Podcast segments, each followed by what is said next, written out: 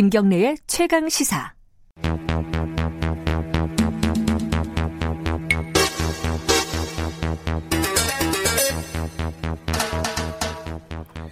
네, 사건의 이면을 들여다보고 깊이 있게 파헤쳐보는 시간입니다. 추적 20분 박주현 변호사님 나와 계십니다. 안녕하세요. 네, 안녕하세요. 박주현입니다. 한겨레 신문 김한 기자님 나와 계십니다. 안녕하세요. 네, 안녕하세요. 김한입니다. 아, 이번 주 저번 주 해서 좀 끔찍한 뉴스들이 어, 지면이라든가 네. 방송에서 많이 볼 수 있었습니다. 아동학대 얘기인데 이게 뭐 최근 것만 해도 한 두 건이 있어요. 네. 어, 하나가 아, 이건 진짜 너무 끔찍해서 입에 담기가 좀 싫은 사건이긴 한데 어찌됐든 아이를 여행 가방 속에 감금했다가 이렇게 네. 숨졌던 사건이 있고 또 엊그제인가요? 네. 이 아이가 이제 아동 학대를 받다가 도망 나와가지고 네. 시민한테 구조가 되는 이런 사건이 있어.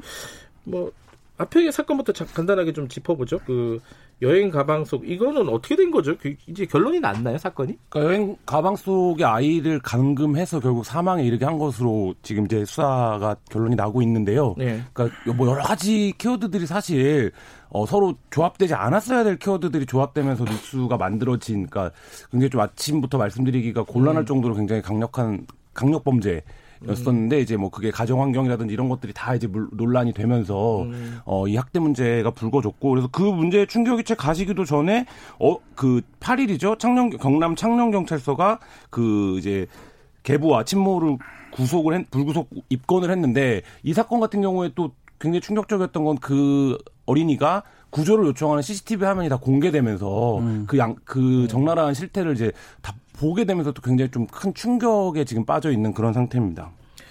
그 아이는 어 다리를 CCTV니까 이 다리를 진짜? 보니까 이게 뭐 나무 나무 젓가락 같은 그런 네. 느낌이었어요, 사실은.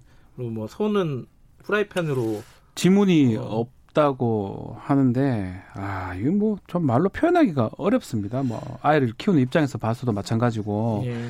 근데 사실은 뭐 학대 행위 뭐 징계 훈육 이런 얘기를 하지만 네. 후라이팬을 지진다.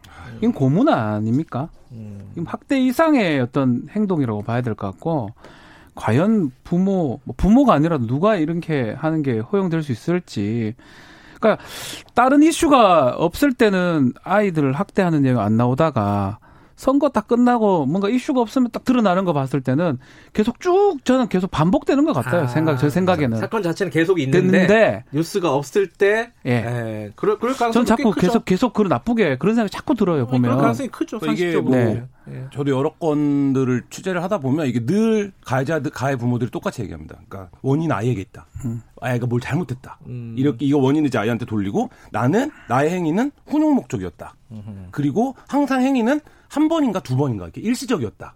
음. 이렇게 이제 항상 변명을 하거든요. 상습적이진 않았다. 네네 그런 네. 거죠. 뭐 아이의 거짓말 이런 얘기를 하는데 그렇죠. 솔직히 김한 기자 하루에 거짓말 몇번 합니까? 셀 수 없을 저는 엄청 하거든요. 그러니까 원인을 이 아이에게 돌리는 탓 자체가 문제예요. 애들은 또 거짓말 또 하게 돼 있어요. 애들은 그냥 거짓말 하라고 태어난 아이들이에요, 다. 그럼 말이 됩니까, 그게? 근데 어 이런 경우에는 지금 예를 들어서 이 뭐랄까 그 도망이 나왔다 구조된 그 아이 같은 경우에는 이런 이제 시설 격리가 되는 건가요 법적으로 어떻게 이게 돼요? 가장 문제예요. 네. 이게 이제 일정 기간 동안은 격리의 가능성이 있습니다. 지금 부모로부터 친권 네. 무슨 상실이라든 제한 뭐 그런 걸 받아가지고 근데 일정 기간이 지난 이후에 네. 복귀가 되도록 돼 있거든요.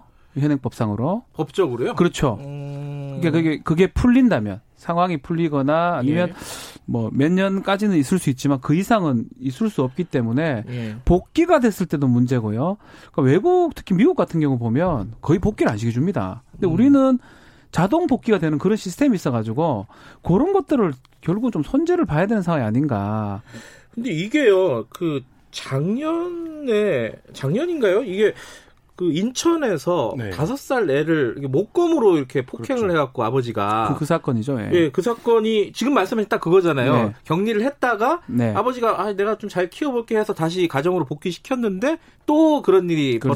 벌어졌던 어, 그런 건도 있었고 그 전에도 뭐 예를 들어 욕조에 찬물에 애를 담가놨다가 아. 이렇게 애가 사망한 사건이 예. 있었어요. 그것도 마찬가지로 비슷합니다. 예. 예. 격리를 했다가 다시 가정으로 인계를 했던 사건이었거든요. 두 가지의 개정이 필요한데요. 사실 뭐 그 개정안이 올라가 있는 상태입니다. 두 가지가 네. 뭐냐면 아, 올라가 있어요. 네네 이미? 그 음. 민법상의 친권자 징계권이 아직도 있어요. 아 친권 그러니까 아버 쉽게 말하면 네, 아버지가 아이 자녀 네, 그러니까, 그러니까 어머니가 자녀를 목적, 목적으로 어, 징계를 하는 거에 대한 권리가 남아 있는데 그게 민법 만들어질 때 네. 있었던 조항입니다. 해방 이후에 해방 때 아~ 해방 때 예. 그이 부분에 대한해서 처벌을 제외한다라는 거가 정부 차원에서 입장이 나오고 음, 예. 계속적으로 개정이 시도되고 있는데 사실 이제 안 되고 있어요. 근데 아~ 이 조항이 사실상 친권 이게 뭐 다른 모든 형법 조항을 초월하잖아요. 그러니까 네. 징계를 때릴 수 있다라는 건데 간단히 얘기하면 그렇죠. 그러니까 친권이 모든 권리를 사실상 앞서는 것 같은 사회적인 통념이 여기서 출발을 하는 거죠. 근데 아동복지법 이런 데서는 어 처벌 체벌을 금지하고 있잖아요. 그렇죠. 그게 충돌되는 거예요. 아동복지법은 아, 아. 그 이후에 만들어지고 그 후에 개정된 거가 사실은 법상으로는 신법이 우선할 수 있지만 지금 말한 것처럼 민법 어떻게 보면 기본적인 법률을 아, 생각하거든요. 약간 총론적인 성격이 그렇죠. 있기 때문에 그 징계 안에 어떤 아. 체벌이 포함될지 안 포함될지 논의는 될 수 있지만 징계를 부모가 자식한테 할 수 있다. 이거 자체가 사실상 오. 문제고 외국에 뭐 대부분 외국에는 우리 제가 알기로는 일본 말고는 부모의 징계권 없습니다. 일본하고 우리나라 정도만 그 규정이 있는 거고 외국은 오히려 징계를 당연히 못 하고 체벌하면 네. 일반인 체벌보다 더 강하게 처벌이 돼요. 일본도 그 체벌권은 없습니다. 그러니까 네. 징계는 징계만 있고요. 예. 징계만 네. 체벌권이 있는 나라는 사실상 그러니까 근대적 민주주의 제도를 채택하고 있는 나라 중에 우리나라가 거의 유일하다라고 그렇죠. 봐도 어, 그 무방한 행동 이 부분에 대해서 계속적인 삭제나 이런 걸 요청을 하고 정부도 그 부분에 대한 발의라고 했는데 어떻게 받아들이냐면 친, 친권의 징계권이 사라지면 친권이 사실상 상실되는 것처럼 그렇죠. 그러면 친권자의 권리는 뭐가 남느냐 이런 저항이 있다라는 게 반대쪽 논리예요. 근데 이게 사실 오. 가당한 논리냐 뭐 이런 생각은 누가 듭니다. 그런 저항을 하는 거죠? 지금 뭐 그래서 해방 이후에 이 조항을 못 고치고 있어요 아직도. 어 어디서 그렇게 난잘 이해가 안 돼. 저항이라고 어. 하기보다는 네. 어쩌면 민법이라는 게 네. 전통이라도 생각하기도 하고요. 그래서 잘잘 아. 늦게 좀 잘 안 바꿔지는 경향이 있는 것 같아요. 그래서 사실은 이런 조항들은 빨리 손을 봐야 되거든요. 아동복지법하고 충돌되는 부분들이 꽤 있기 때문에 네. 그런 부분들을 좀 조금 빨리 움직여야 되지 않을까 생각이 듭니다. 그러니까 그 지금 말씀하신 그 친권자의 징계권, 징계권. 그거는 이제 민법 915조 네. 이건데 또 하나가 어떤 거죠? 중요한 게 지금 바꿔야 될 게?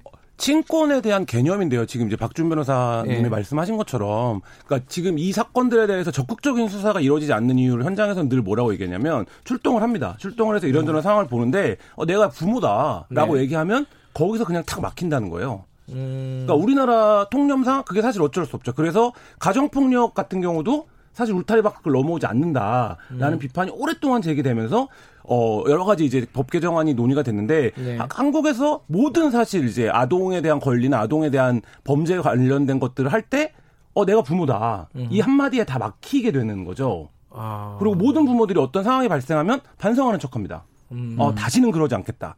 이렇게 이런 식으로 얘기를 하거든요. 그러면 수사기관이나 보호기관에서도 그래도 저기가 부모인데 돌려보내준다는 거예요. 그러니까 이 부분에 대해서 친권자라고 하더라도 어떤 상황이 발생하면 모든 권리를 중단시키고 일시적으로 제한하는 법적 조항이 그렇죠. 있어야 수사기관이 개입을 할 수 있는데 사실 그런 게 모호한 상태에서 출동을 해서 혐의 입증까지는 굉장히 오랜 시간이 음, 걸리는데 음, 네. 그 전까지 모든 권리를 이제 친부모가 갖게 되는 상황이기 때문에 음. 사실 이 부분에 대한 좀 조정이 필요한 음. 게 사실입니다. 외국 같은 경우는 보면 이제 부모가 자식한테 해를 끼칠 우려가 있다 하더라도 이 정지시킨 다음에 뭔가 진행이 됩니다. 음. 외국 뭐 특히 미국 영화 같은 거 보다 보면 두 아들하고 아버지가 사실 괜찮은데 국가가 맡고 있어요. 못 만나게. 음. 그런 영화들이 꽤 있습니다. 그렇죠. 우리에서는 네. 우리나라는 상상을 못 하는 음. 상황이죠.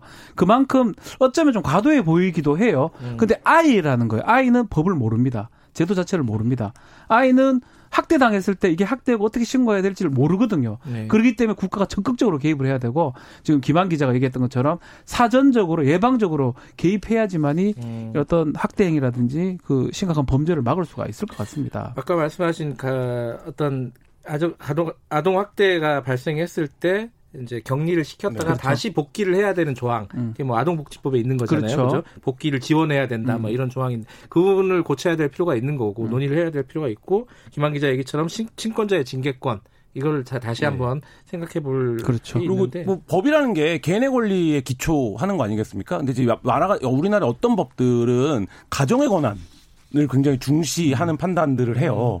추상적이죠. 네네. 가정의 권한, 네네. 가족의 권한. 가족의 권한, 가정의 권한. 그러니까 예를 네. 들면 뭐 단적으로 재난지원금 지급할 때도 왜 개인한테 안 주고 구, 세대 구성원을 음. 기준으로 해서 그 세대 세대주에게 주냐. 이것도 이제 저희 아들이 자꾸 돈 달라고. 저도 세대주가 아니라서. 네. 네. 근데 한국은 어쨌든 그걸 받아들이잖아요. 네. 그러니까 외국 같으면 좀 상상하기 어려울 텐데 네. 다 개인이지. 음. 근데 사실 이제 그런 것들이 법 요소에 여러 가지의 작용이 돼 있는데 특히 아동학대 문제 같은 경우에 그래서 법적 조항을 재비 그 재정비하고 그렇죠. 전담 부서가 있어야 될 것 같아요, 음. 이제. 음. 근데 이게 애들이 아이들이 죽어나가고 음. 있잖아요. 계속 아까 그렇죠. 말씀하신 대로 계속 이런 사건들은 지속적으로 음. 벌어지고 있는데 뉴스에서 관심 있는 거는 음. 간혹 가다가 한 음, 번씩이란 그렇죠. 말이에요. 음. 근데 이게 다른 사건들은 어떤 일이 터지고 연속적으로 발생하면은 사회적으로 굉장히 공분이 일어나고 뭐 법 개정 논의가 되는데 이건 안 그래요. 이게 이게 다 모두가 해당 사항이 되다 보니까 그런 것 같아요. 그리고 오. 나는 괜찮겠지라고 생각하는 부분도 있는 것 같고요. 그래서 또 사실은 숨겨진 게 꽤 많지 않을까 저는 그런 음. 생각이 들거든요. 네. 결국은 계속적으로 얘기를 하는 거지만 네. 다른 사람 그리고 부모에 의해서 일어나는 경우가 뭐 90% 이상이거든요. 다른 어떤 학교 기관이라든지 아동 기관이라든지 특히 네. 제3자들이 그걸 보고 신고해 주는 그런 것들을 의무를 많이 부여하는 방법이 가장 좋은 방법이 아닌가. 그렇게 해야지만이 이걸 뿌리 뽑을 수가 있을 것 같아요. 저는 그런 생각이 잠깐 들었어요. 그 사회적 약자들 있잖아요. 노동자라든가 네. 노조, 노조 네. 있잖아요.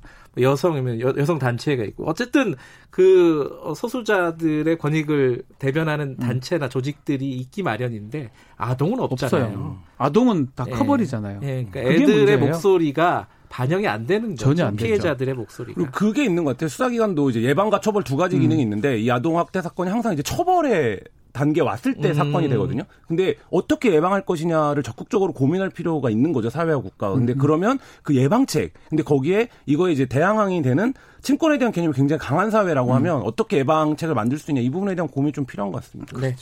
21대 국회에서 이 부분에 대해서 관심 있는 분들이 꽤 있을 겁니다. 그죠? 네, 이거 그렇죠. 논의 또 공교롭 21대 국회 개원 동시에 이런 일이 계속 터졌거든요. 예, 예. 결국 지금 말한 것처럼 과연 우리가 민법에서 계속 얘기하고 있는 친권, 네. 징계권 이 부분을 한번 심도 있게 논의해서 네. 뺄건 빼고 좀 더 정리가 좀 돼야 될 것 같아요. 이제는. 네. 어, 문자들 많이 보내주시네요. 진달래님이 아이도 인격체로서 권리가 있습니다. 정세영님도 피해자 아이들 목소리가 너무 작습니다. 어, 야생아 편지님이 학대당한 아이가 부모와 분리됐을 때 잘 돌볼 수 있는 방법을 강구해야 됩니다. 아, 어, 논의가 사회적으로 좀 끊이, 끊기지 않고 진행이 네. 됐으면 네. 하는 바람이 있습니다. 여기까지 듣겠습니다. 고맙습니다. 감사합니다. 감사합니다. 박지훈 변호사, 한겨레신문 김한 기자였습니다. 김경래의 최강시사 듣고 계신 지금 시각은 8시 43분입니다.